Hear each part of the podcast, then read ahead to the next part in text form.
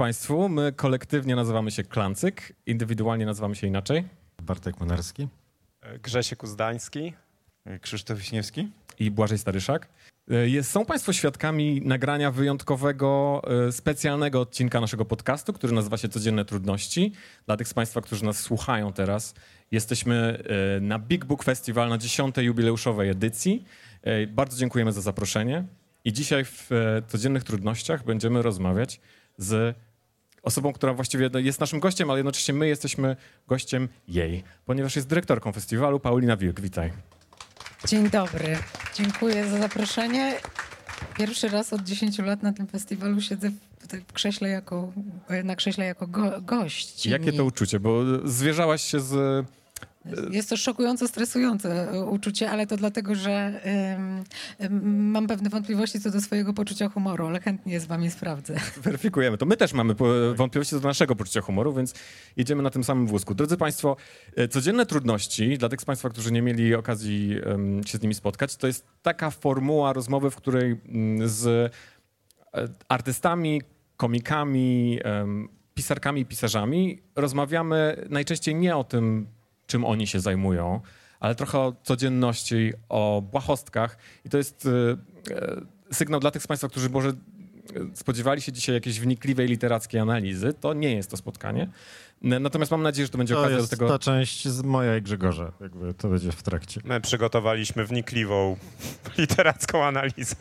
To jestem bardzo ciekawy, bo nie mamy tego w planie, ale widocznie dodamy to e, być może. Natomiast rzeczywiście jest to okazja zawsze, żeby porozmawiać z, z autorami, poznać ich trochę lepiej, ale także okazja dla autorów, żeby mówili o trochę innych rzeczach niż na typowych spotkaniach autorskich i nie powtarzali tego, co już Państwo na pewno jako zagorzali czytelnicy wiedzą o książce, która jest dzisiaj pretekstem naszego spotkania, czyli Lalkach w ogniu, e, które wznowiło po 10 latach wydawnictwo Marginesy.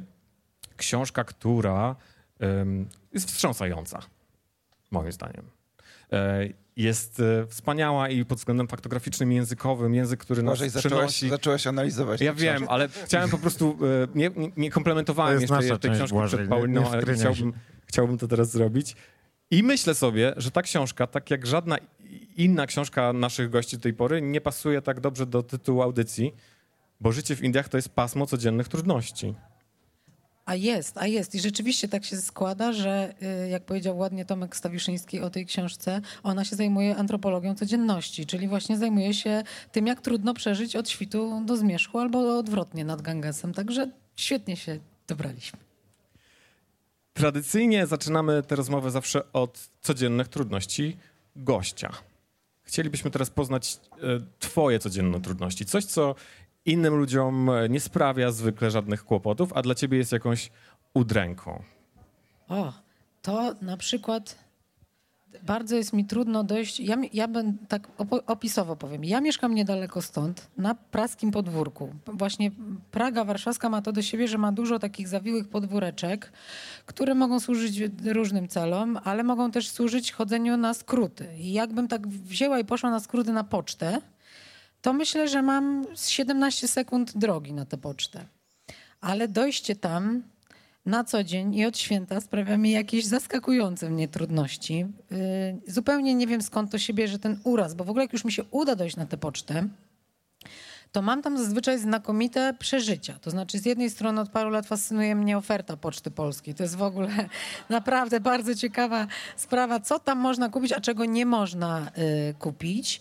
I ja bardzo lubię tam na przykład czasami sobie za niewysoką kwotę nabyć przepisy kuchenne jakiejś siostry zakonnej, która się specjalizuje w kiszonkach. To tam naprawdę ciekawe, ciekawe aspekty rzeczywistości do mnie docierają, ale chodzi i w ogóle, ale najważniejsze, że są strasznie miłe panie na poczcie. Ja potem te panie z poczty spotykam, bo wyprowadzam ja swojego psa, a one swojego psa. Okazuje się, bo nie wiem, czy państwo na przykład spotykają panią z poczty, bo to jest taka osoba, o której można sobie pomyśleć, że ona nie istnieje tak naprawdę. Tak, o psychoterapeutach poza, też poza tak można myśleć. Nie, tak, nie ja tak myślałam kiedyś e, o psychoterapeutach, że nie istnieją poza gabinetami, dopóki nie spotkałam jednej mm, jaka, jaka to była sytuacja? Czy to była... To była sytuacja mojej już wieloletniej znajomości z tą panią, ale w takich no właśnie gabinetowych okolicznościach. I ja byłam, przyznam, y, po jednym głębszym. Idę krakowskim przedmieściem. Tak mi się trochę świat rozmywa. Patrzę, idzie ona, ale jest w futerku I w dodatku to futerko jest takie cenkowane czy w panterkę. Myślę sobie, nie, niemożliwe. Ale się ukłoniłam, bo byłam jeszcze przytomna. Odkłoniła się ewidentnie mnie rozpoznając i wtedy uznałam, że ona istnieje naprawdę. Ale wracając do pani z poczty, one też istnieją naprawdę, są szalenie miłe. W ogóle rozmowa z nimi nigdy nie wiąże się z żadną traumą. Ja nie mam żadnych złych przeżyć tej poczty, a jednak jakaś ciemna moc mi nie pozwala tam dotrzeć. No a im bardziej nie docieram na tę pocztę, tym bardziej przychodzą różne, e, awizowane są różne ważne pisma. Chciałam przeprosić wszystkich pracowników Straży Miejskiej w oddziale na Klimczaka, że muszę im wysyłać jakieś wyjaśnienia ciągle pisemne za to, czego im nie odesłałam. I z tego się robi taka wielowątkowa właściwie epopeja, no, ta, ta, ta moja relacja z pocztą. No więc to dojście na pocztę jest czymś dla mnie strasznie, strasznie Przepraszam trudnym. bardzo, a czy zawsze tak było? W sensie, czy odkąd pamiętasz, było ci trudno dojść na pocztę, czy Czy na przykład jako dziecko już też miałeś problem z dojściem. Na przykład, przykład mówiłaś, że. ciocia mówiła ci, żebyś list. wrzuciła list do tak, skrzynki? Dokładnie. Pamiętam tę bajeczkę, pamiętam. Yy, ja w ogóle nie przypominam sobie bywania na poczcie w dzieciństwie i to może być część odpowiedzi na nasze pytanie, bo ponieważ yy, czego się człowiek nie zau- nauczy za młodu, jak jazdy konnej czy języka francuskiego albo miłości, to potem jest w dorosłym życiu trudno się tego nauczyć. Nie. Chodziłam do apteki, na ulicę apteczną, nomen omen. To tam i, i nie mam żadnego problemu Łatwo z chodzeniem do trafić. apteki, bywam bardzo często. Gdyby tak zorganizować miasto, to to by bardzo Poczta pomogło. na pocztowej. Sklep na sklepowej. apteka na Ale tak było, przecież jest dworzec na dworcowej, jakby, bo tak dlatego to Tak. jest. No nie, w Warszawie. No właśnie. No bo jest na głównej. Żabka na żabiej. My jesteśmy teraz na Otwockiej, ale Biedronka, tu nie ma. Otwocka. Y, ale słuchajcie, w ogóle mnie uderzyło teraz, że ta apteka jest koło poczty. I ja do tej apteki chodzę bardzo często i bardzo chętnie. A do, I a też do masz jakieś poczty awizo, w sensie masz receptę na Mam receptę i tak grzecznie zazwyczaj wykupuję. Czy w terminie. panie w aptece są miłe? Bardzo. O, to Chociaż nie jest to. mam ulubione i takie, których nie lubię, tak szczerze mówiąc. Czy mówisz do pani na poczcie pani magister? Nie, nie, to nie. Tak jak bardzo nie lubię, jak Znaczy, ktoś w mówi... Chciałem powiedzieć. Tak jak bardzo nie lubię, jak ktoś mówi do mnie albo do innych osób pełniących ten zawód pani redaktor. To takie jest y, przesadne, jakiś nadmiar formy nad treścią. W zasadzie nie wiem, jakby się do pani na poczcie, no, bo jest pani naczelnik na poczcie, Pani prawda? pocztowa. On, tak? Mówi się tak? Nie wiem. Bo, panie mają tam jakieś specjalizacje. No, w każdym razie z tą pocztą jest źle i coraz znaczkowa. gorzej. Odebrałam ostatnio na poczcie Polecona. wezwanie. Polecona, pani Wezwanie polecona. na co? Do czego? No wezwanie do wyjaśnienia, czy ja popełniłam wykroczenie polegające na zaparkowaniu pojazdu o numerach e, na ulicy takiej i takiej 21 września 2021 roku. No więc czym prędzej wyjaśniam drogą listowną, że owszem ja, że ja i w ogóle poddaję się wszelkim wymiarom kary. Także takie, bo w ogóle ja próbowałam sobie życie ułatwić i zrobiłam tą tak zwaną erkę. Nie wiem, czy państwo znają tę instytucję. Można wydać taką dyspozycję na poczcie, żeby dostarczali praktycznie wszystko już do tej skrzynki, że ja biorę na klatę to ryzyko. No ale okazuje się, że jednak Nie są, są, takie tak. sprawy. Czyli, ale to jest w takim razie, Takie to nie przykre jest, sprawy Czyli, no dokładnie, czyli nie chodzisz na pocztę, bo to wiesz, że tam cię czekają przykre sprawy. Dziękuję ci bardzo za to wnikliwe rzeczywiście To jest- zinterpretowanie mojego Dziękuję. problemu. Tam czeka samo możemy- zło na mnie. Próbując rozwiązać ten problem w jakiś taki sposób behawioralny, a jestem nowym e, właścicielem psa, więc jakby to mam takie proste skojarzenia, proste mechanizmy, powinniśmy e, wszyscy sprawić, żebyś miała miłe przeżycie na poczcie. Czyli na przykład Smaczki. jak sma smaczki w postaci na przykład... Czyli nie pozywać cię, tylko wzywać na świadka na przykład. Al, nie, albo raczej przekazy pieniężne. Rozumiecie, że przychodzisz i od, za każdym razem odbierasz jakąś drobną kwotę. Albo nie na świadkę, tylko na świadkową. Na ś- Najważniejsze. weselu. Poleconym. Poleconym koniecznie. No można by, można by, rzeczywiście, ale, ale ja w ogóle innym tropem poszłam, bo jak wspomniałeś o tym psie, to ja bym wolała, żeby w Polsce można było z psem wchodzić na pocztę. A nie bo ja można? bym sobie. No nie można. I nie można rozmawiać przez telefon. W każdym razie na mojej poczcie. Nie wiem jak na waszej poczcie, bo poczty są różne. Czyli te i... panie nie są miłe w takim razie, skoro zabraniają wchodzić z psem i rozmawiać przez telefon. Ale wiesz, to to samo za, ten, ten sam zarzut mam do wszystkich spożywczaków w Polsce i tak dalej. W ogóle uważam, że wszędzie powinno się wchodzić z psem, dlatego że y, właściwie dlaczego nie? A po drugie, chodzi o to, że jak ja sobie idę z tym psem, to ja bym załatwiła milion spraw po drodze, a tak to nie mogę. No to jak potem wracam z tego spaceru, mam zostawić tego psa, bo na marginesie uważam za mega obciach zostawianie psa pod spożywczym. To jest w ogóle To to powinno być karalne. To jest w ogóle jakieś takie nie, niegodne, jakieś psy są takie smutne, albo czekają, albo, albo szczekają, albo wyją. No niedobrze. Poza tym y, wszyscy odpowiedzialni y, behawioryści psi mówią, że psa nie wolno pod sklepem zostać, bo on jest narażony na przykrości, bo społeczeństwo nie zawsze jest przyjemne. Albo pije Także- alkohol. Pije alkohol. Ja się zawsze boję, że mnie ukradną. alkohol pod sklepem i to Psy jest to- plaga, bo... Tak. Przepraszam. Tanie piwo najczęściej. Jakbym ja mogła wszystko robić z moim psem, to bym ogarniała rzeczywistość dużo lepiej. Na przykład nie tylko pokonałabym problem z pocztą, ale też mam taki... Moim największym marzeniem codzienności, szczególnie w okresie przedfestiwalowym, jest pójść sobie do drogerii i mieć tyle czasu w życiu, jak panie, które są w drogeriach przed południem i tak się przechadzają i tak sobie oglądają. Ta odżywka, nie ta odżywka, ten podkład, tu se rozsmaruję i ja zawsze się tak zawieszam i sobie myślę, Chryste, skąd te panie mają tyle czasu? Bo ja w ogóle pędzę na oślep, zbieram tam łokciem prawie, że te najpotrzebniejsze e, materiały i lecę i do samoobsługowej lecę, bo tak jest już teraz najszybciej. A chciałabym poprzebierać sobie Ja w ogóle chciałem się zwierzyć przy okazji tobie i państwu z pewnego zabawnego nieporozumienia. E, Jak byłem dzieckiem, to sądziłem, że drogeria to jest taki sklep, w którym wszystko jest drogie, bo nie, nie, nie rozumiałem, jakby, a wnioskowałem z nazwy. W odróżnieniu od sklepów za 5 zł, tak? Że to była... Od tanierii. Ale kto to w ogóle wymyślił, żeby nazwać coś drogerią? Ja szczerze mówiąc nie mam pojęcia, jakie jest źródło słów tego. Być może Może od drugstore? drugs. Dziękujemy. Sex and rock and roll, tylko gdzie są te dwa drugie? Jest jeszcze sekseria i rock and roll. Naj, najpopularniejsza sieć drogerii w Polsce ma taką politykę, że można tam wejść z psem, ale trzeba go wziąć na ręce. A I nie, to to, jest mój ma nadwagę, pan- 16,9, to Właśnie nie ja damy tak, mam to samo z moim. Jakby nie, nie byłbym w stanie brać tych rzeczy z półek i jednocześnie podtrzymywać tego spaniela na rękę. Może trzeba spróbować jakoś. Może, może tak. Albo do koszyka go, ogóle jest chyba coraz jego więcej do miejsc. koszyka i jakoś tak te, nie wiem, próbujmy, no może, może to jest po prostu zmiana, która musi się w Polsce zadziać. Ona Powinni chyba już wprowadzić te koszyki jeżdżące i problem by się rozwiązał. Byłyby wolne. Albo ręce. takich osiłków, którzy by brali na ręce psa. Zakupy czy psa? Jeśli właściciel lub właściciel, człowiek nie, nie może.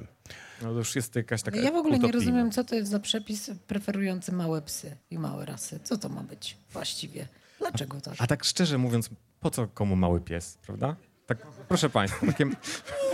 O, Jak już mamy mieć pies się psa, już tak tak.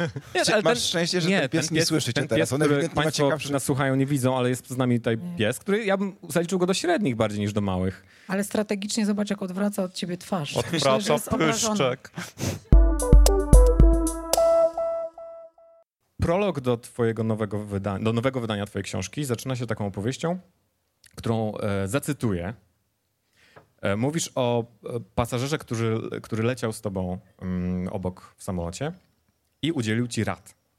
Po pierwsze, nie wyrabiaj sobie poglądów na temat tego, co zobaczysz. Gdy tylko przyjmiesz jakąś postawę, Indie zrobią coś, co cię z niej wytrąci. Po drugie, nie wachluj się w upale i nie wykonuj zbędnych ruchów. Tylko się spocisz, a nie zmienisz niczego i nigdzie nie ruszaj się bez wody. Chciałbym teraz Bartka poprosić o poprowadzenie kolejnego segmentu, który będzie dotyczył podróżniczych rad. O Boże. No dobrze, podróżnicze rady. Ja, ja w ogóle n- nie ten, nie jestem jakimś chyba takim typowym podróżnikiem ani backpackersem i trochę zawsze przyznam, że trochę tym gardziłem i, e, i, Rozumiem. i w jakiś sposób, e, no może to snobistyczne, ale e, nie wiem, wolałem jeździć śladami Herberta do Włoch. czyli, czyli twoją radą jest nie podróżować. E, jest- Nie, znaczy ja... Śladami Herberta po Tak, no prostu. na przykład. Y, Kiedyś, kiedyś pojechałem do Włoch z moim kolegą e, Toyotą e, Corollą. E, Jak Herbert. e, tak, prawie, tak samo. Nie mieliśmy co prawda stypendium. Pojechaliśmy śladami jego tam e, barbarzyńcy w ogrodzie. Też byłam w takiej podróży śladami barbarzyńców. No właśnie, ale nie, jest- nie, nie samochodem. Post, tak. E, I, e, i e, spaliśmy w ogóle w bagażniku sobie Toyoty, zmieniając się za kółkiem tylko. I w ten Poczekaj, sposób ale nogi gdzie? Kto miał i głowę w tym bagażniku? złożyliśmy, złożyliśmy siedzenia tylnie. Czyli jakby was policja zatrzymała, to ktoś by wyszedł, że uprowadził tego drugiego, tak? Bo Trochę tak to wyglądało. wyglądało, bo y, mój kolega Stach prowadził, a ja się tam majtałem z tyłu y, śpiąc, ale jak dojechaliśmy tam gdzieś do połowy Włoch, y, to spotkałem Niemców, którzy jak nas zobaczyli, jak wysiadałem z tyłu z tego bagażnika, to powiedzieli crazy Polaks, nie? Y, Także byli zadziwieni. Y, Ja, więc ja nie mam e, porad i musiałem się zapytać mojej dziewczyny, która pojechała autostopem e, przez Rosję e, i spisała mi kilka porad, które ona miała, więc e, mogę je przeczytać po prostu. To są rady, które ktoś jej dał, czy ona Nie, to są jej. na podstawie tej podróży tak, ma takie rady na podróży? Okej. Tak. Na przykład jedną z porad, jaką mi napisała, to że jak jedziesz samochodem, kupujesz rzeczy w supermarkecie, to strategicznie zaplanuj co i kto kupuje, po co, aby nie tracić czasu. Mm, Zdroworozsądkowe. Takie taka rada również działa życie- w Polsce też. Tak. tak, to taka też- polska rada bardzo. I to też nie tylko w podróży, w sensie dobrze jest zaplanować, co kupić. Dobrze, Krzysiek. Krzysiek jest ojcem dwójki dzieci, ja nie mam. Samolot, zapakuj do poduszki ubrania, więcej będziesz mógł zabrać. To jest ciekawa rada, nie? Eee, że Czekaj, czekaj bo tak, trochę nie nie, nie rozumiem umiem sobie zwizualizować. Znaczy robisz takiego Jaśka poduszkę niby tak, że wciskasz do środka. I to nie jest bagaż niby, Tak, tak? że to nie jest bagaż, tylko jako podręczna rzecz sobie wciskasz. Wydaje mi się, że tutaj to też jest taka rada w ogóle dla Polaków w sumie, nie? Jakby weź koc po prostu. O, protip cebula w ogóle, czyli że, że jak idziesz do sklepu bezcłowego, kupujesz taką torbę w sklepie bezcłowym, potem ją chowasz do bagażu podręcznego, ubierasz się w cebulę, trzy koszulki na przykład na sobie i po odprawie wyjmujesz tą torbę, wsadzasz do niej te ubrania z siebie. Więc jakby to jest, podróżujesz Twoja z, z dziewczyna torbą z szmuglowała bezcłowego. ubrania do jakiejś kraju. Na to wygląda. Nikt nie sprawdza, co jest w reklamówkach bezsłowych, więc śmiało możesz jechać z pełną torbą szmat i się nie męczyć. A, jest też patent, jak przemycić wodę. Do małych opakowań kosmetycznych wlej wodę i dodaj do niej izotoniczny proszek, aby lekko zmienił kolor. Podpisz tonik, płyn mineralny, demakijaż. Także wiecie, jak wam ktoś na odprawie celnej będzie mówił, proszę wylać tą wodę, mówisz, nie, to mój tonik. Nie. Będziesz sobie zmywał twarz. Czy- Em, Czy wy w swoich m, podróżach dostawaliście jakieś naj, najgorsze albo najdziwniejsze rady związane z krajami, do których się wybieraliście? Ja mogę Pytanie do wszystkich, tak? Da- Ja dostałem radę, ponieważ w jednym z, rzeczywiście tak jak Bartek powiedział, ja mam dwójkę dzieci i mnie strasznie stresowały zawsze sytuacje, jak sobie w ogóle wizualizowałem e, siebie podróżującego z dziećmi, że będą te moje dzieci przeszkadzać innym podróżnym. To był mój taki bardzo duży lęk, że ta- tak będzie, więc strasznie dużo poświęciłem czasu przed naszą pierwszą rodzinną podróżą, co zrobić, żeby dzieci nie płakały w samolocie i przeczytałem tam radę, że należy im dać lizaka. Co podobno ma taki po, po, powód, te, według tam tej analizy, że dziecko, dziecko się między innymi może dlatego e, płacze, nie tylko dlatego, że jest przerażone tym, że coś się dzieje, no, no, tylko, że po prostu nie może przełykać, znaczy blokują im się przez ciśnienie uszy i jakby Tak. a nie potrafią same prze, przełknąć śliny i dlatego płaczą. Więc Lizak ma na to pomóc. I Tak naprawdę płaczą, bo nie chcą wyjeżdżać z Polski. tak. E, Bo, wy, bo wychowujesz się w Krzysiek chciał miłości coś do powiedzieć innego. Nie, i jakby i to, to była rada, która wydawała mi się dobra. W sensie za każdym razem do tej pory mam lizaka i moje dzieci już nie chcą tych lizaków. W sensie moje, ja mam te lizaki i one nie chcą ode mnie tych lizaków. Ale nigdy nie, znaczy w sensie nie też, y, wydaje mi się, że y, dzieci też mniej płaczą, jak się nimi człowiek zajmuje. To I one po prostu same w sobie, jak ja z nimi siedziałem i mówię, może lizak, może coś tam, to one mniej płakały wtedy też. To- Więc w jakiś sposób działało. ja, ja mogę coś do tego jeszcze dopowiedzieć, bo e, ja w ogóle przyciągam dzieci e, w jakiś sposób i wiem, że to źle zabrzmiało może. To się wykasuje z podcastu, Nie, to tak? też nie, ja po prostu e, nigdy tego nie widziałem. Nie, ale zawsze jak, e, w sensie, że często jak podróżuję, to e, ostatnio jak leciałem na Sycylię, to e, wsiadłem w ten autobus, który cię dowozi do samolotu i koło mnie e, oczywiście było dziecko, które robiło tak. I, i, I wiedziałem tak, siedzi koło mnie. Nie, że na pewno będzie siedzieć koło mnie. Usiadłem, jedno wolne miejsce koło mnie, siada matka z tym dzieckiem, nie? I dziecko takie he, he, he.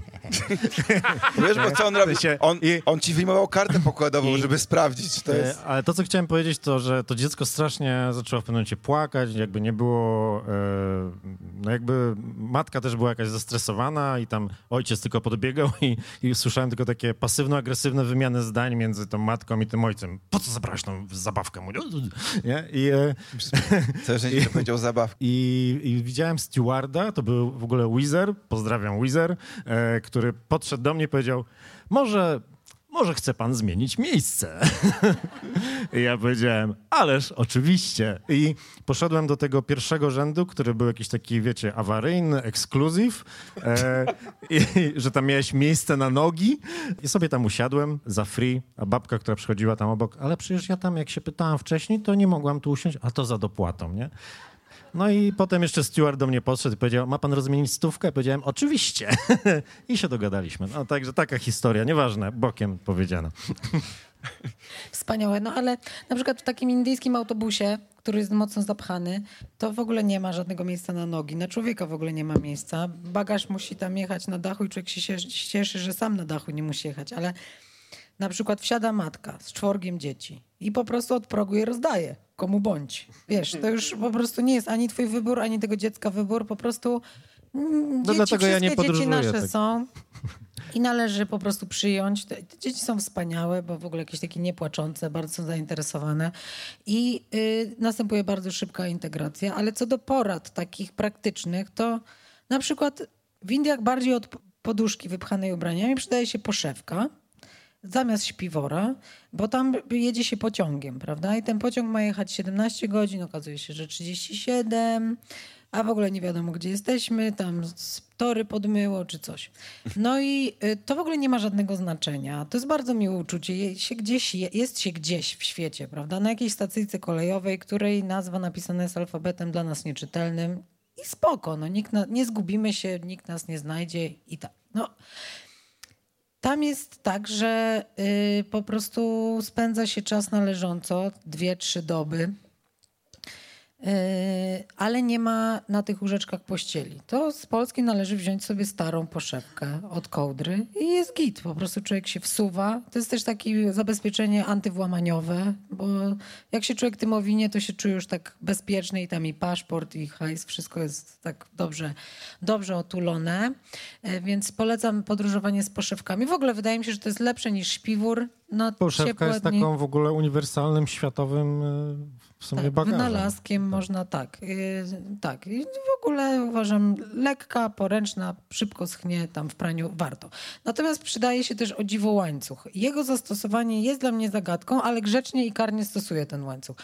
Bo jak w Indiach się wsiądzie do pociągu, to tak ludzie tak wchodzą, ładują te bagaże. Jakoś tak Hindusi mają taki system dziwny, że tak rozwalają te bagaże wszędzie.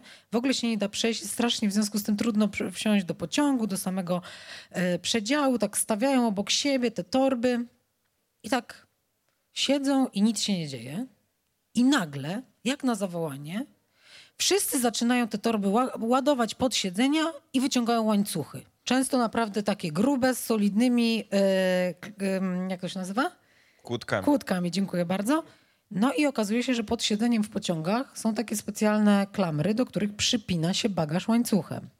I jest to prawdziwy system antykradzieżowy, no bo zdarzają się napady nocne tam w pociągach, więc rzeczywiście ten łańcuch ma taką dobrą funkcję. Natomiast nie wiem dlaczego w przechowalniach bagażu również szefowie tych przechowalni zawsze kazali mi plecak, zanim mu oddam, spiąć sobie łańcuchem. Nie bardzo wiem, jak można spiąć plecak łańcuchem tak, żeby nie dało się go rozerwać i tam o, o kieszeni otworzyć, ale upierali się, że kwitka bagażowego nie wydadzą, jeśli ja nie zepnę tego plecaka tym łańcuchem, najlepiej tak na, wiecie, na czworo, tak jak się pakuje prezent na ale przykład. brzmi to solidniej niż poszewka. No brzmi, no i, no i właśnie tylko trochę, wiesz, po prostu ciężko, no bo do, do tych Indii może tak, zabrać latarkę, nóż szwajcarski taki, albo narzędzie takie wielofunkcyjne, bo tam nigdy nie wiadomo, co się zdarzy. Taki, te, te adaptery do prądu. No i ten łańcuch, ja mam jakiś, te, a ten łańcuch musi być porządny, więc to jest tak dwa kilo żywej wagi. No, a, ale przypinam grzecznie. Woziłaś, y, kiedy byłaś początkującą podróżniczką do Indii, woziłaś jakieś rzeczy, które wydawały ci się niezbędne, a okazały się ale absolutnie...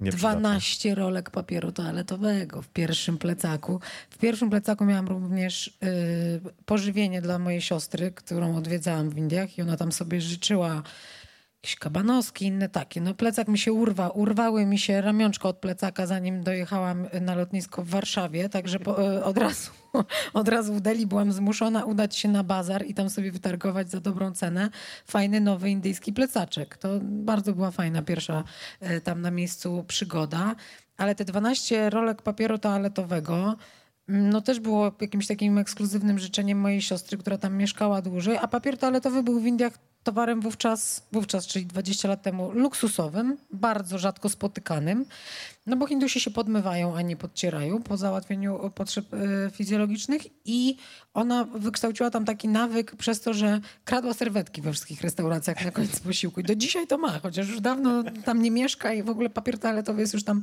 e, dostępny. Ale został, została mi taka, zresztą przecież wszyscy Polacy to mieli na początku pandemii. No też po prostu jest to jakiś taki towar związany z poczuciem bezpieczeństwa fundamentalnym. A ja także. ostatnio się dowiedziałem, y, że y, mam kolegę przedsiębiorcę, który przed wybuchem pandemii powiedział, że pierwszą rzeczą, jaką w Polsce to było właśnie, że zniknął papier toaletowy spółek, to we Francji zniknęła mąka i on e, przywoził papier z Francji do Polski, a do, oni do Francji wożył mąkę, e, tak? mąkę. No właśnie Francuzi pierwsze chyba. wykupują mąkę. Z, z... Oni bez bagietek nie umieją żyć, moim zdaniem o to chodzi. No mam nadzieję, że to nie do toalety w każdym razie. Obsyp... Czy się nie, nie, nie. podsypują, tak to chciałeś jest powiedzieć? Ta, talk, jest, Talk, jakby talk. nie wiem. Podcierają się mąką, Nie, tak, to chciałeś powiedzieć? To miało być nie, nieważne.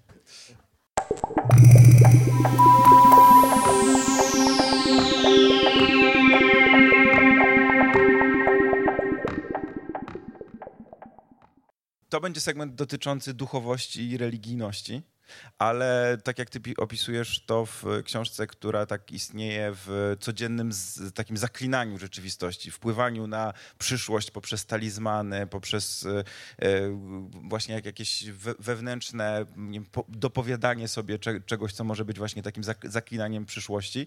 E, I po pierwsze chciałem, żebyś nam chwilę o tym opowiedziała, a po drugie, żebyśmy też się zastanowili, jak, czy u nas to funkcjonuje, bo u mnie tak, w sensie ja, ja mam takie swoje, swoją wewnętrzną za- zakli, zaklinaczkę rzeczywistości, o którym też mogę powiedzieć, ale może zacznijmy od tego opowiedzenia. Już jak zacząłeś zadawać to pytanie, od razu przyszło do mnie takie wspomnienie, że pojechałam kiedyś do tak zwanego sanktuarium dla słoni, czyli do miejsca, w którym słonie żyją, żyją przy świątyniach, są tam em, karmione, po prostu tam mieszkają, e, ale są też wykorzystywane do rozmaitych takich praktyk ceremonialnych, różnych parad. Zresztą em, posiadanie słonia lub słoni na własność, no to jest bardzo prestiżowa sprawa dla świątyni, bo wiadomo, można sobie wyobrazić, że słoń w utrzymaniu jest dosyć kosztowny, w związku z czym to świadczy o statusie danej świątyni. Ale to sanktuarium to takie, to takie można powiedzieć, takie, takie zoo, coś, coś, coś takiego. Yy, I tam urodziło się słoniątko, i sobie dreptało pod mamusinym brzuszkiem, bardzo fajnie, tak jeszcze miało uszy trochę przyklejone do głowy, świeża sprawa. Patrzę, a wokół tego słoniątka i tej słonicy porozwieszane na sznurkach ciapale, czyli klapki gumowe. Swoją drogą Hindusi zawsze gubią jednego ciapala. Indie są pełne zagubionych pojedynczych ciapali. Jak u nas skarpetki. To jest. No, tak, coś, coś w tym jest. Zawsze mnie to zaciekawiło, w jakich okolicznościach ten ciapal zaginął i czy oni mają jakieś biuro ciapali znalezionych, czy można sobie dopasować. E, To jest mniej więcej tak samo jak, intrygujące jak krowy, które chodzą po tych ulicach i nie wiadomo, czy są czyjeś, czy niczyje. I one tak potrafią z- e, zapukać do kogoś do drzwi i poprosić o jedzenie i dostają porcje, tak nie wiadomo do końca, gdzie mieszkają. Rogiem pukają, czy po tak, prostu tak, tak, kopyt- łbem tak i rogiem tak walą, po prostu widziałam coś takiego i, i po prostu gospodyni wychodzi i wydaje, jak na wydawcę.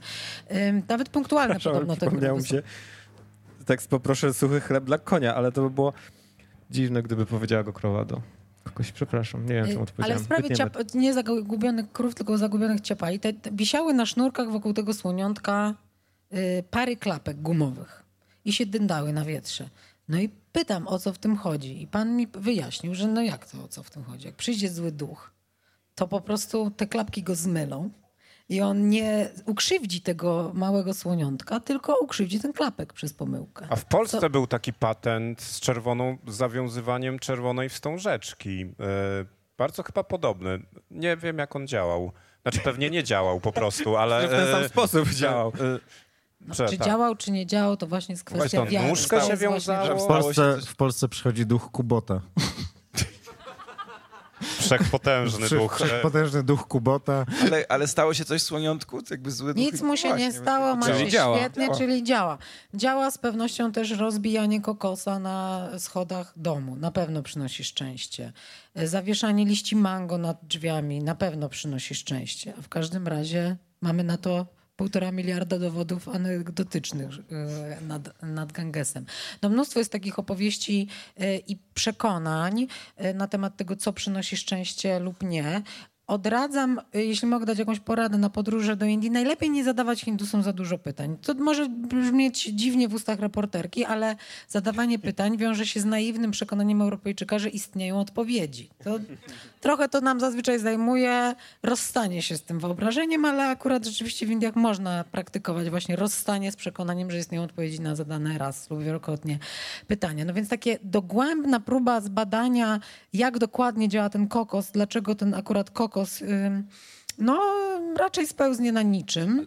No to wiara chyba nie wymaga dowodu. Otóż tak? to, wiara nie wymaga dowodów, y, ale też, y, też mm, tru, trudno byłoby, wiecie, znaleźć na przykład jakieś takie pisemne uzasadnienia y, na, na bardzo wiele rozmaitych funkcjonujących przekonań. Zresztą ja mam takie poczucie, że każdy dom w Indiach wytwarza trochę własną mitologię, własne zaklęcia. Różne rzeczy należy zrobić w odpowiednich, y, na przykład w odpowiedniej kolejności. Jak gospodyni sypie jakieś przyprawy, to w jakiejś sekwencji. No już zrobienie tego inaczej to właściwie jest, myślę, związane z tym, że, że w Indiach bardzo żywa jest ta granica między dozwolonym a niedozwolonym i wszelkie wymiary tabu tam y, mm, są bardzo mm, istotne i rzeczywiście regulują rozmaite y, aspekty życia. I chyba dlatego y, jest taka dbałość o to, jak pewne rzeczy się robi, a jak nie. I każdy ma, y, ma taką y, swoją filozofię. No tych przekonań jest, jest naprawdę mnóstwo. Na ogół wydają nam się zupełnie absurdalne, ale czy ja wiem? A czy któreś ciebie przekonało? Wróciłaś z No czymś? ten co- ciapel, no. A, najbardziej. czyli w twoje wiesz, mieszkanie jest obwieszone. Absolutnie. Twoje słoniątko. Jest, Ja myślę, że świątynia opatrzności powinna słonia kupić. Nie? Zdecydowanie. Go prestiż na pewno. Afrykańskiego, To większego jest ten niż indyjski. luksusu, tak. Licheń Zgadzam też się. chyba powinien mieć największego słonia. W sensie, nie wiem jaki jest największy słoń. Jakiś któryś ze słoni afrykańskich zapewne. Nie wiem jaki jest największy Nie, osobnik. indyjskie są, najwie... ma... indyjskie są duże, mają małe uszy. Afrykańskie mają ogromne uszy, ale są To, gabarytowo to trochę nie jest mniejsze. prawda, Paulino. Nie? Nie.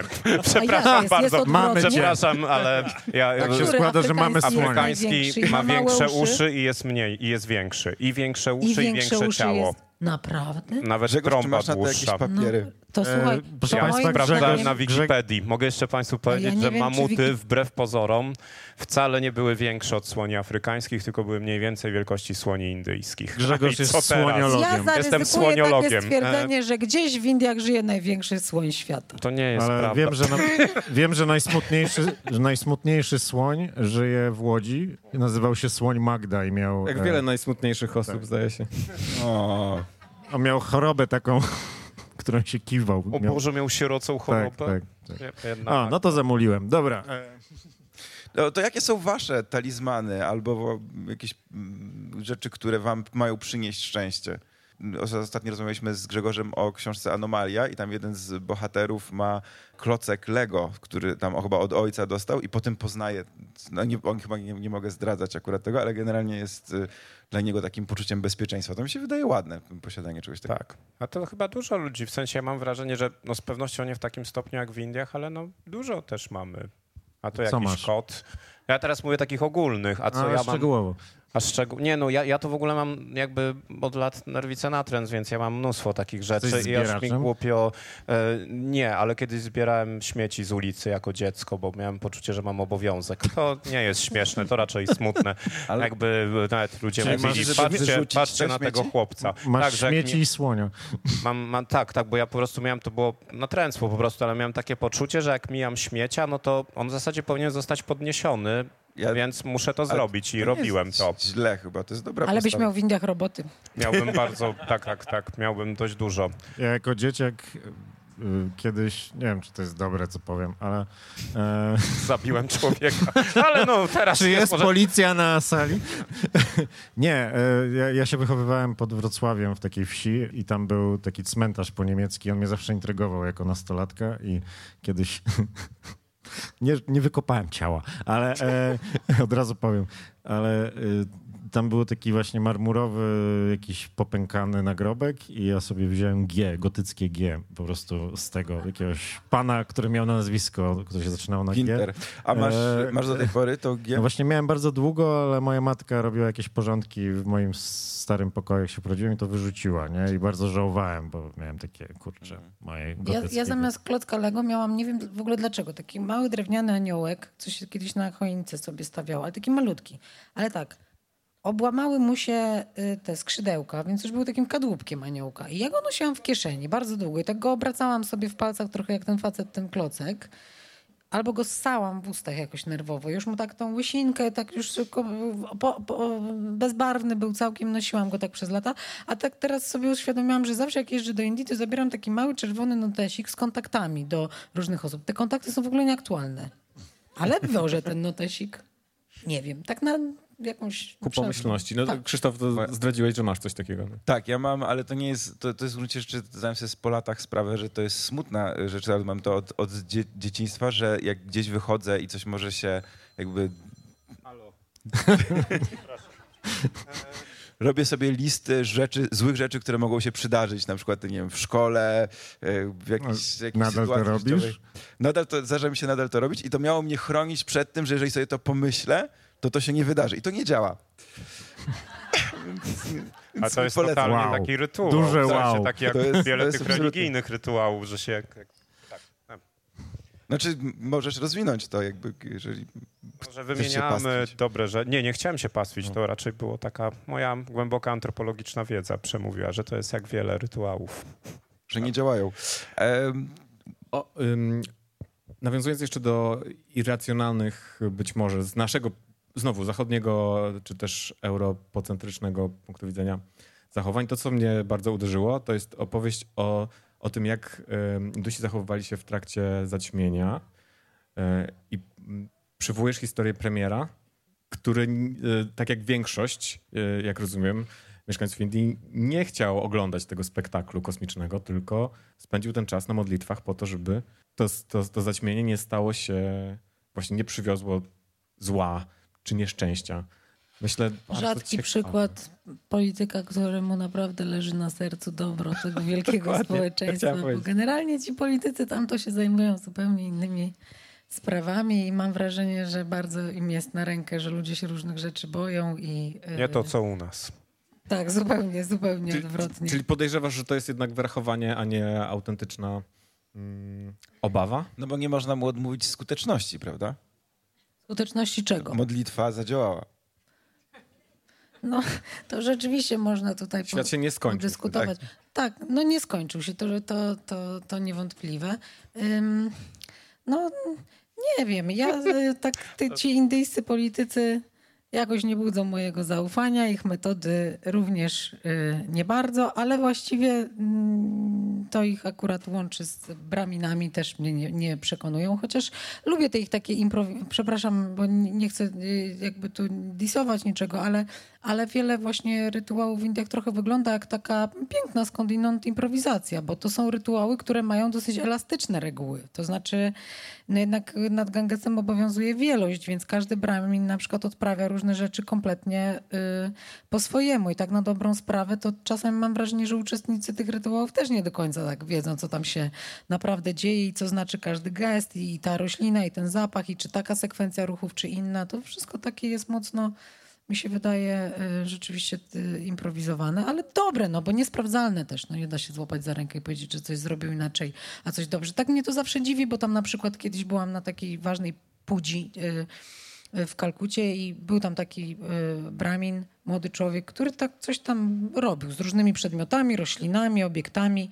Pytałam moich przyjaciół, co on właściwie robi nie, zupełnie nie umieli odpowiedzieć, co on robi, ale powiedzieli mi, że tak naprawdę on z zawodu jest doradcą finansowym. I on tak tylko po godzinach tutaj został zaproszony za pieniądze robi. Cokolwiek robi za może, pieniądze Może robi. wróżył, jakie będą stopy procentowe. E, Może. Tak. A to tylko jeszcze mam do ciebie, Błażej, pytanie, bo bardzo sprytnie uciekłeś. E, A Błażej, e, wiem, jakie masz podejście do wiary i zabobonu. Czy ty masz jakiś właśnie swój taki jakiś talizman albo jakiś swój taki rytuał? Więc uciekłem, dlatego że uznałem, że odpowiedź nie będzie nieinteresująca dla, e, dla słuchaczy, więc nie. Dżingiel. Nie mam, tak, dżingiel.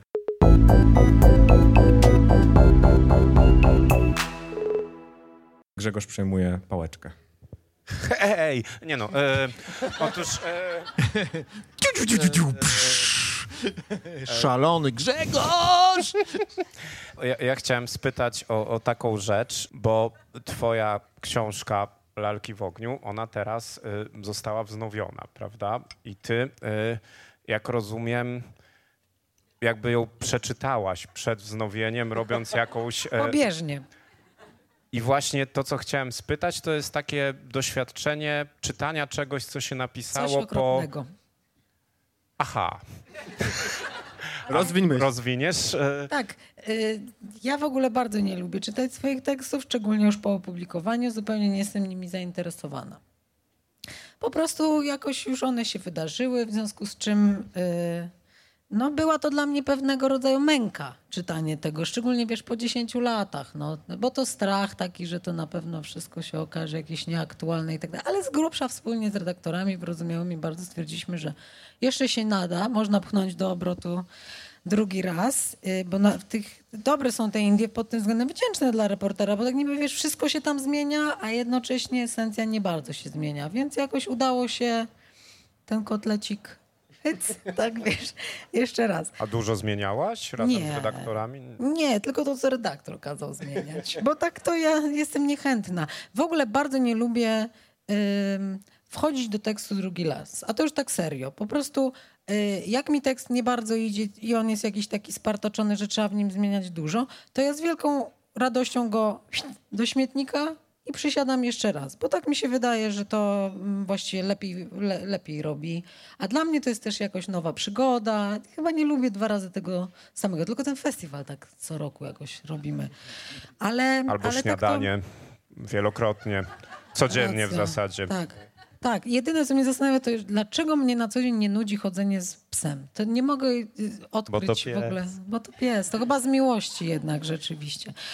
Zmieniłam grzecznie większość, co kazał pan redaktor i pani y, indolog, y, która też przeczytała tę książkę, ale nie było tego wiele, bo tak naprawdę jest coś takiego w tych y, Indiach, że tam się spo, sporo rzeczy pozmieniało, czy przybyło nowych różnych warstw y, tej, tej codzienności. Na przykład to, czego w tej książce nie ma, to jest cały ten technologiczny świat, ta nakładka taka już y, cyfrowa mocno, która zafunkcjonowała w ostatniej dekadzie w naszych życiach i w ich życiach. Na przykład jak ostatnim razem byłam w Indiach i powiedziałam taksówkarzowi, rikszarzowi, przepraszam, że nie mam komórki indyjskiej, to spojrzał na mnie, no z politowaniem, ponieważ średnio w Indiach na jednego człowieka przypadają dwie komórki.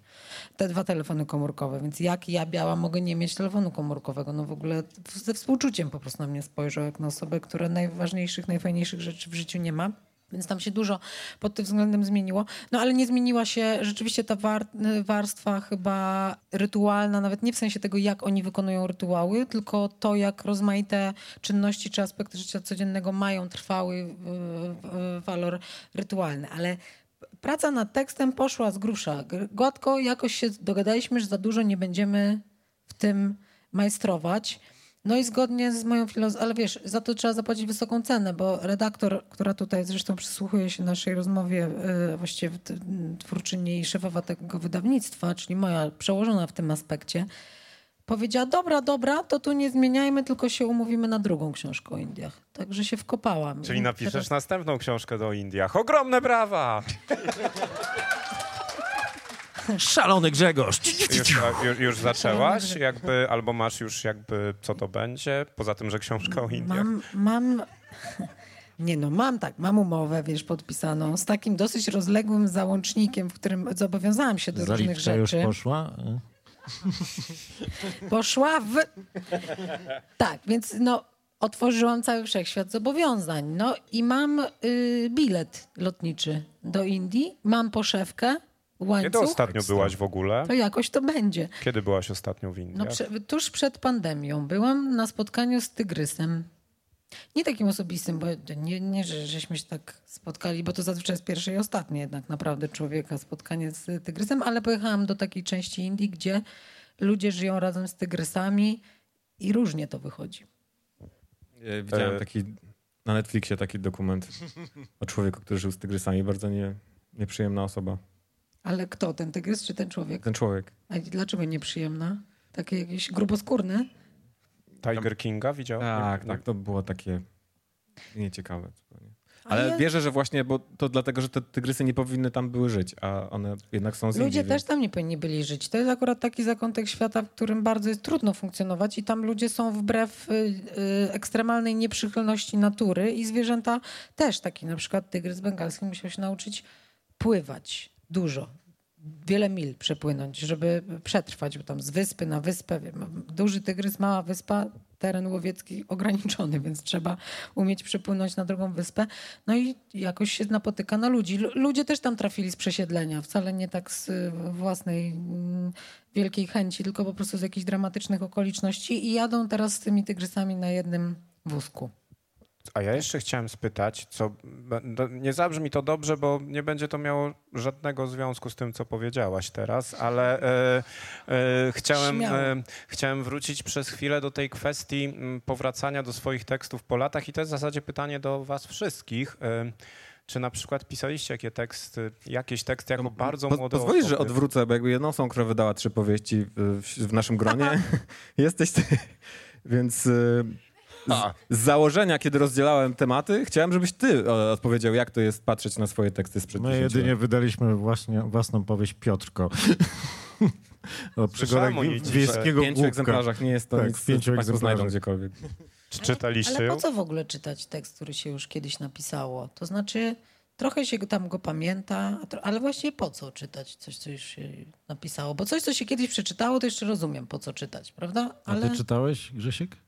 Ja codziennie otwieram i tak siadam w fotelu i mówię se, dobre. Nie no, e, nie, nie, nie no, jakby e, ja też, jeżeli chodzi o, o, o swoje książki, e, o, bo to czytam je dosyć mało już po wydaniu, bo też przynajmniej w takiej standardowej procedurze strasznie dużo się tego czyta po drodze, bo Właśnie. trzeba robić kolejne redakcje, trzeba skracać, trzeba zmieniać i jakby tego się naprawdę mnóstwo czyta, aż do momentu, że człowiek, znaczy człowiek, może niesłusznie generalizuje, ale jakby, że ja już miałem trochę dosyć No tego. Generalnie raczej ludzie, odechciewa. ludzie piszą książki. Małpa ręką. E, To prawda, chociaż słyszałem, o nie, no nie, nie, nie Ale powiedzieć coś, że, jakbyś że, czytał swój pamiętnik na przykład sprzed lat, no to Znaczy nie, no ja czasami czytam, czy zdarzało mi się czytać na przykład swoje wiersze pisane w, w, wieku lat, no na przykład 15 albo 14. I to jest z jednej strony takie doświadczenie, zależy jak do tego podejść. Albo bardzo bolesne i, i, i żenujące, albo wzruszające, y, albo jedno i drugie, albo no nie wiem. Ja się chronię przed tym, bo ja nie pisałam wierszy, ale pisałam ochroniłaś się pamiętniki. znakomicie. Nie, tak, pamiętniki. Pamiętniki, tak, pierwszy taki jak miałam lat pięć, taki y, perfumowany na kluczyk i wiele, wiele innych później poważniejszych. I y, bo ja, y, jak wiesz, nie robię w poezji, tylko w nonfiku, także dlatego pewnie wyrosłam z tego zapisu dnia codziennego i swoich codziennych trudności. I słuchajcie, przydarzyła mi się taka historia, że jak, y, no już kilkanaście lat temu te pamiętniki włożyłam do szuflady, takiej szafeczki po dziadku. No i ta szuflada się zacięła. No i na wszelki wypadek nie otwieram. Musiałabym tę szafkę chyba rozwalić, żeby się otworzyła, ale widzę w tym jakiś znak i przestrogę, Czyli żeby w tam ogóle nie czytasz swoich pamiętników z dzieci, wszystkie są w tej szufladce? Tak. y, Poczekam do y, późnej dojrzałości z tą lekturą. Albo się, bo trochę się boję oczywiście zajrzeć tam. Dzieciństwo to jest trudny czas. To prawda. Dzieciństwo to jest trudny czas. Podobnie zresztą jak wiek nastoletni, starość. Koło 40. Koło 30 jest spoko, moim zdaniem. To jest ten spoko, moment, jest który bardzo teraz. Państwu polecam. Między 30 a 32. E, Reszta.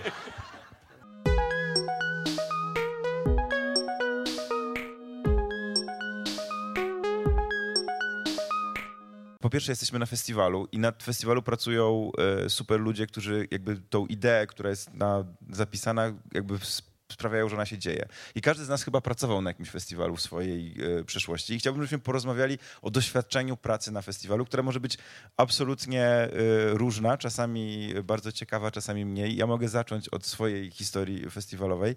E, to był e, na studiach, pojechałem na pierwszym roku studiów, pojechałem, na, pojechałem jako wolontariusz na festiwal Malta do Poznania i dostałem tam dosłownie dwa zadania, które miałem przez cały festiwal. Jedno to było na em, Teatrze Wielkim w Poznaniu były takie elementem jakby wymyślonym przez reżysera było, że było sześć razy grane przedstawienie muzyczne, czy ta- tak taneczne, które miało zaczynać się od tego, że ludzie mieli wchodzić przez drzwi, nad którymi miały takie bardzo ciężkie, wielkie plakaty jeździć w trzech poziomach i puszczać muzyka z tego spektaklu. I ja miałem podnosić i opuszczać te, te mega ciężkie te i ten, ten reżyser chciał, żeby to falowało, a myśmy mu wytłumaczyli, że to nie da rady. W sensie, że, to, że my jesteśmy w stanie to podnieść i opuścić jedno i to jest tyle. I to zrobiliśmy sześć razy. A druga rzecz polegała na tym, że musiałem na, nad jeziorem Malta przepuszczać ludzi znaczy kierować ludzi do konkretnego miejsca nietypowego, gdzie miał się odbywać spektakl, co najbardziej za, zainteresowało grupkę dresów, którzy postanowili sprawdzić, skąd jestem. E, I, e, I na szczęście e, po, jakby ich okłamałem. W sensie powiedziałem, że jestem z Poznania, a ponieważ mam rodzinę z Poznania, to jednak tak, potem był quiz, żeby sprawdzić, czy na pewno jestem z Poznania. I zdałem ten quiz, więc jakby jestem tutaj z wami dzisiaj. Pamiętasz, pamiętasz jakieś pytanie z tego quizu? E, no na, na jakiej ulicy jest stadion Lecha, e, gdzie, bo to, to zaczęło się od tego, że zapytali z jakiej jestem dzielnicy, a ponieważ ja jestem, powiedziałem, że mieszkam na dzielnicy, moja babcia mieszka na, na, na dzielnicy, gdzie jest stadion Lecha, no to zaczęli mi pytać o ten stadion Lecha. Osoba z, e, jakby z wolontariatu Malty wydawała im się słusznie skądinąd niepewna narodowościowo. Więc tak, to było moje, ale w ogóle... to Skąd prostu- Malta w Polsce, nie? To już jest To nielogiczne. jest inny kraj. Dziesiąta edycja Big Book Festival. Co ci, mm, co ci robi praca fes, festiwalowicza, e, praca przy festiwalu, tak powiem? O, na pewno daje dużo wspomnień i anegdot do opowiadania przy ognisku, jak y, się zdarzą takie y, y, wspomnienia. Y, ja w ogóle festiwale zapamiętuję w takich y, jakichś fleszach na przykład. No, y, bardzo mi było, na przykład zawsze, co roku się zawsze dziwię, że wszyscy, co mieli przyjść, przychodzą. Na przykład pisarze. Wcale się nie spóźniają, przychodzą, są. Y, Zawsze trochę nawali technika. Nie wiem, dlaczego ona jakoś taka słabsza jest jednak od człowieka, że człowiek to i dojedzie. Dzisiaj tam trzeba się było przebijać przez miasto, żeby tu dotrzeć i, i, i się y, to wszystko udawało. Y, Wiecie co, no nie chcę bić w takie wie, wielkie tony, bo to oczywiście jest mnóstwo po prostu przepięknych momentów. Ja najbardziej lubiłam takie moje ciche, małe szczęścia na festiwalu to takie, że spotkania się już toczą ja sobie wchodzę do sali, staję przy kaloryferze gdzieś tam na końcu i patrzę, jak ludzie rozmawiają z pisarzami i mam pewnie coś w rodzaju takiej satysfakcji, jak gospodyni, jak dobrze nagotuje i goście zjedzą do czysta, co nie? Albo jeszcze poproszą na wynos. To to jest y, po prostu super. To jest śliczne, że się udaje wytwarzać jakieś dobre, y, dobre ulotne y, chwile. No ale oczywiście robienie festiwalu to jest też y, cała masa ekscytujących przygód, na przykład świecenie swoim dowodem osobistym, gdy przyjeżdża policja i pyta, co tutaj się dzieje i czy my mamy pozwolenie na to wszystko, bo dzwoniła sąsiadka z siódmego piętra, że jej tutaj po prostu jakaś aktorka nago biega pod domem albo coś takiego i trzeba tam emablować i rozmasowywać. Mm. No różne rzeczy nie przyjeżdżają, zawalają się scenografię, trzeba e, likwidować sceny, bo idzie trąba powietrzna i może porwać scenę razem z aktorami. Właściwie o dziwo to się najlepiej pamięta e, po latach. Jakoś tak, nie wiem, najwięcej w tym jest elementu ym, przygody. Y, I nie, opuszcza mnie to, to y, zdumienie, że to się jednak udaje i na przykład, że, że państwo tutaj są. No to jest po prostu strasznie fajna praca, ale też bardzo ciężka i powoduje, że przez pół roku, w każdym roku marzę o dojściu do drogerii.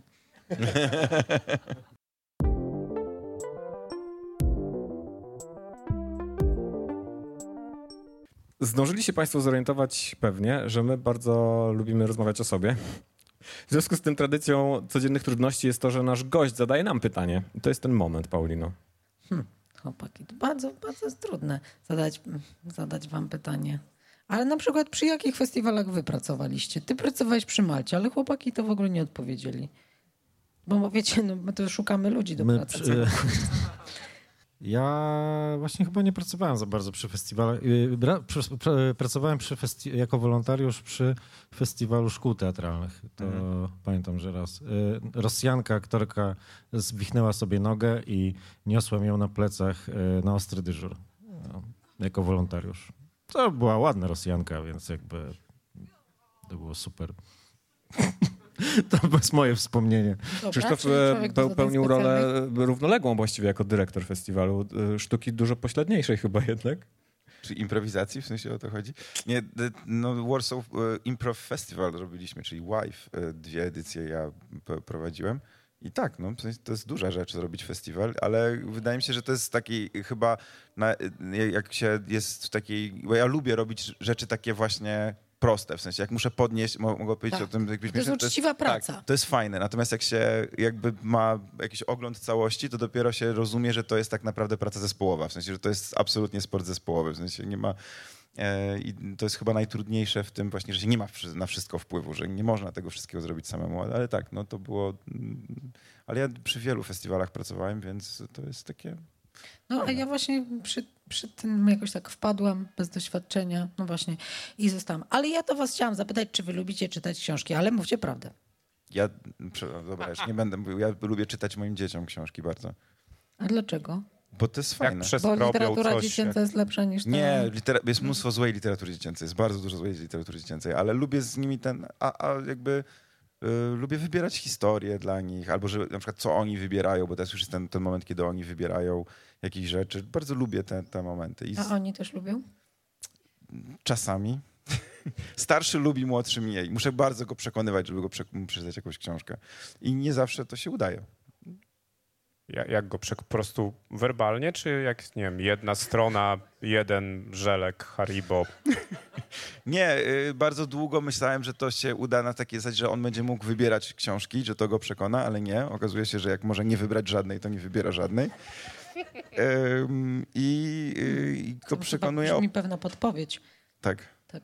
Podpowiedź, czy on naprawdę chce, żebyś mu czytał.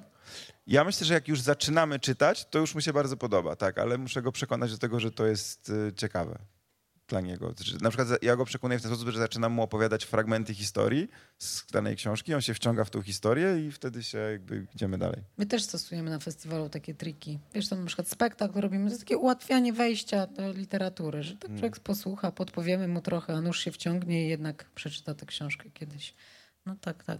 A jakbyście mogli spotkać jakiegoś pisarza, takiego wiecie, może być też nieżyjący, tylko ty Grzesiu nie odpowiadaj, bo wiadomo, jakiego nieżyjącego byś ożywiał tu zaraz. Ale to jakiego byście chcieli spotkać? Ja zawsze, przepraszam, ja zawsze przy ogniskach wszystkich zanudzam pytaniem, na czyj koncert chcielibyście pójść najbardziej? Można mu wymieniać nieżyjących. Ja bym chciał e, wypić piwko z Selinem, Sendrasem i Francem Kawką. Ale Z razem kawką to wszyscy. chyba. Wszyscy Kawkę. ra- O Jezu. Nieważne. Ale o czym byście rozmawiali? Byście rozmawiali, czy nie? Tylko byście pili No, to myślę, piwko. że, że nie. znaczy z Selinem to nie sądzę, żebyśmy rozmawiali, ale a Kawka by się pewno zamknął w sobie. Trochę stresował. Tak, stresował. Ja myślę, że to jest trochę też pułapka i że często nie warto doprowadzać do takich spotkań. e, w- Autorskich. Słynne, że nie, po, nie, po, nie ja poznawaj pójść, swoich na, ja idoli. bym wolał tak? pójść na oni- spotkanie z kimś, ale taka prywatna rozmowa z osobą, którą się mm, podziwiało być może, którą się było ciekawym, ym, to jest, ryzy, to jest duże ryzyko. I, i y, zdarzało mi się chyba poznać osoby, co do których wolałbym, żeby zostały ym, tylko autorami, a nie wyłoniły się jako Ty na Jako się tak przyjechałeś, nie? strasznie. Strasznie. Okazało się w ogóle, w ogóle że nie mówi wierszem e, na co dzień. To było wielkie, wielkie rozczarowanie. Ja bym bardzo chciał poznać bardzo dużo pisarzy i pisarek i, y, i to jest takie trochę fanboyowe z mojej strony, ale, ale oczywiście myślę, że Błażej ma rację, że to trzeba byłoby poznać te osoby dobrze i wtedy też ta znajomość miałaby swoje ciemne strony, ale taka jakaś jedna rozmowa przypadkowa, to, to ona nigdy nie sprosta jakby temu, co się zbudowało. Ale na przykład jak Ursula Le Guin jeszcze żyła, czy też Le Guin, czy też Le Guin, to, y, to ona na swojej stronie takiej miała napisany adres y, takiej zwykłej poczty, że można Tak, było do niej pisać. do y, niej, ja też. A właśnie, a ja nie, ja się zbierałem do Szkoda, tego i potem napisać, bardzo bo ona żałowałem. odpisuje. Teraz już niestety nie, bo, Teraz już nie bardzo, bardzo zresztą e, w takim wieku, znaczy już po wielu latach życia zmarła, ale tak, ja bardzo żałowałem i chciałem i też ja byłem kiedyś na takiej wyspie w moich podróżach. Ja, byłem, byłem kiedyś na Malcie i nikt nie znał Lecha Poznań. Nie no, byłem kiedyś na, byłem kiedyś na takiej malutkiej wyspie Klof Harun. To wszystko załatwiła moja przyjaciółka, bym w życiu tego nie załatwił, bo to jest bardzo trudne. I tam mieszkała przez dużą część roku Tove Jansson y, ze swoją partnerką Tuliki, co Petailainen, Petakainen, no nie pamiętam. I to jest malutka wyspa, ona jest wielkości Państwo wiedzą tego, pewnie. tego, oczywiście państwo wiedzą, e, wielkości tego dziedzińca na środku morza. I strasznie bym chciał je kiedyś tam odwiedzić, jak żyły, chociaż to też pewnie by się, bo one, dlaczego one by miały chcieć, żeby jakiś koleś im tam wlazł i coś mówił po polsku albo po angielsku, albo po, no nie wiem. No, więc tak, ale dużo Tolkiena chciałem poznać.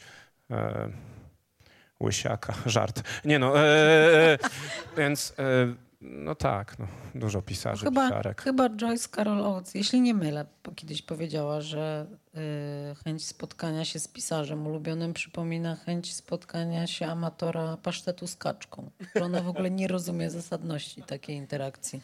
No, chyba też nieczęsto się spotyka ze swoimi czytelnikami. No jest coś na rzecz, ale to nie wypada tak mówić, jak się jest dyrektorem festiwalu literackiego.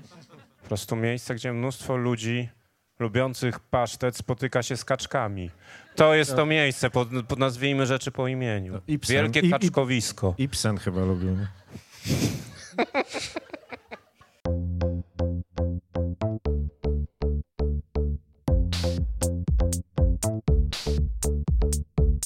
Na koniec, proszę Państwa, tradycyjnie w codziennych trudnościach każdy odcinek kończymy quizem. I zwykle ten quiz, ten quiz dotyczy często miejsca urodzenia mm, naszego gościa. Ponieważ jesteś warszawianką, uznaliśmy, że to będzie może mniej interesujące, dlatego nie, nie zdradzę jeszcze, jaki jest temat quizu. Póki nie zadam wam pierwszego pytania, możecie odpowiadać w dowolnej kolejności. Nie ma nagród. Państwo mogą e, również grać z nami, jeśli chcecie. Czekaj, żebym dobrze zrozumiała. Nie wiadomo, o czym jest ten quiz i A nie ma zaraz nagród. będzie wiadomo, tak. Więc, ale, ale warto. Zapewniam cię, że warto. Pytanie pierwsze. Co to jest pediofobia? No lęk przed pediatrą. Nie, nie. Lęk przed dzieckiem? Blisko, ale nie. To jest lęk przed lalkami. Podobno. Tak wyczytałem w internecie, a wiadomo, jak coś jest w internecie, to znaczy, że to prawda. E, Miałam to, miałam to ostatnio. Byłam, byłam w Berlinie na premierze opery Turandot i to, ta Turandot była wielką lalką. Taki był pomysł scenograficzny i bałam się jej. To było to. czyli czyli Teraz e, już wiem, co to było. to była Dzięki. pediofobia. I Ona istnieje, a quiz dotyczy właśnie lalek. No, to moja no ulubiona dziedzina. Pytanie drugie. Ile laleczek składa się na największą na świecie rekordową matrioszkę? Strzelajcie, nie ma... A o ile ma, można się pomylić? nie, nie ma to znaczenia. No ma, bo Odpowiedzi to w tym quizie naprawdę nie ma tak znaczenia. naprawdę. 700. 78. Nie, no z 1660. 20. Ale to jest, wiecie, to jest wykonana rzeczywi... rzeczywista matrioszka. Naprawdę uważacie, że Stop. tysiąc...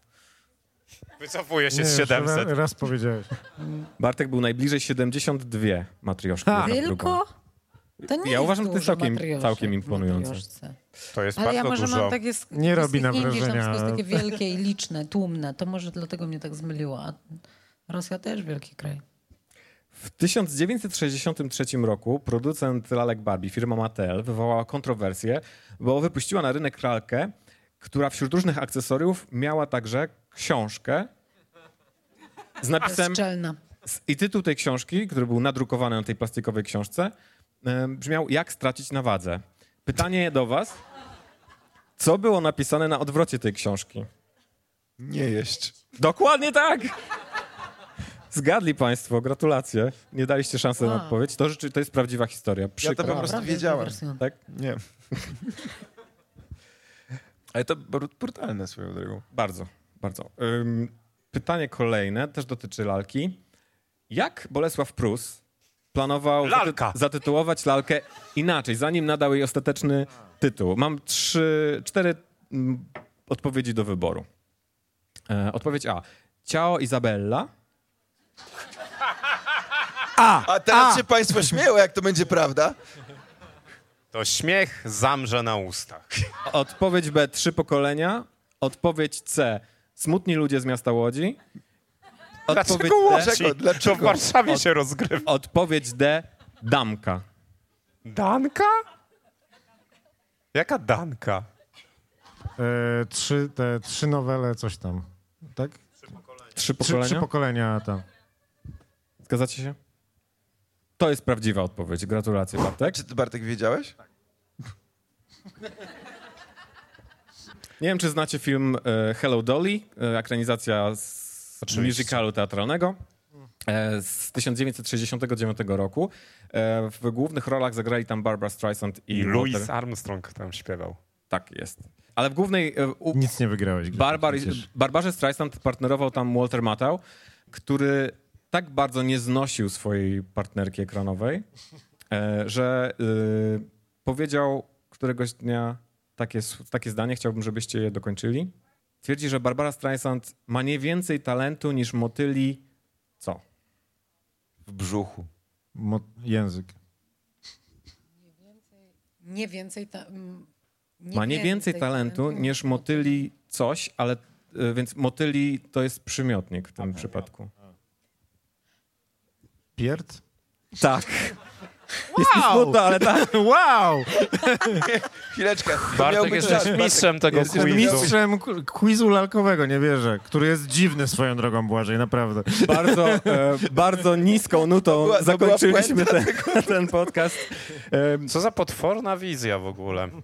Nie chciałem myśleć o motylach. w Ale ten ktoś sposób. właśnie, sposób. wyobraź sobie, ktoś powiedział, ale się motyl Ciekawe, śpierdział. co no to- powiedziała Barbara. O nim właśnie. Wiemy co? nie nie wiemy, wiemy niestety. dalej. Nie wiemy. Może miał więcej sprawdzi. klasy po prostu niż on. Bardzo Państwu dziękujemy. E, publiczność festiwalowa, Big Book Festival, dajcie się nagrać. Zróbcie głośno, głośno, głośno hałas. Prosimy o spontaniczne brawa.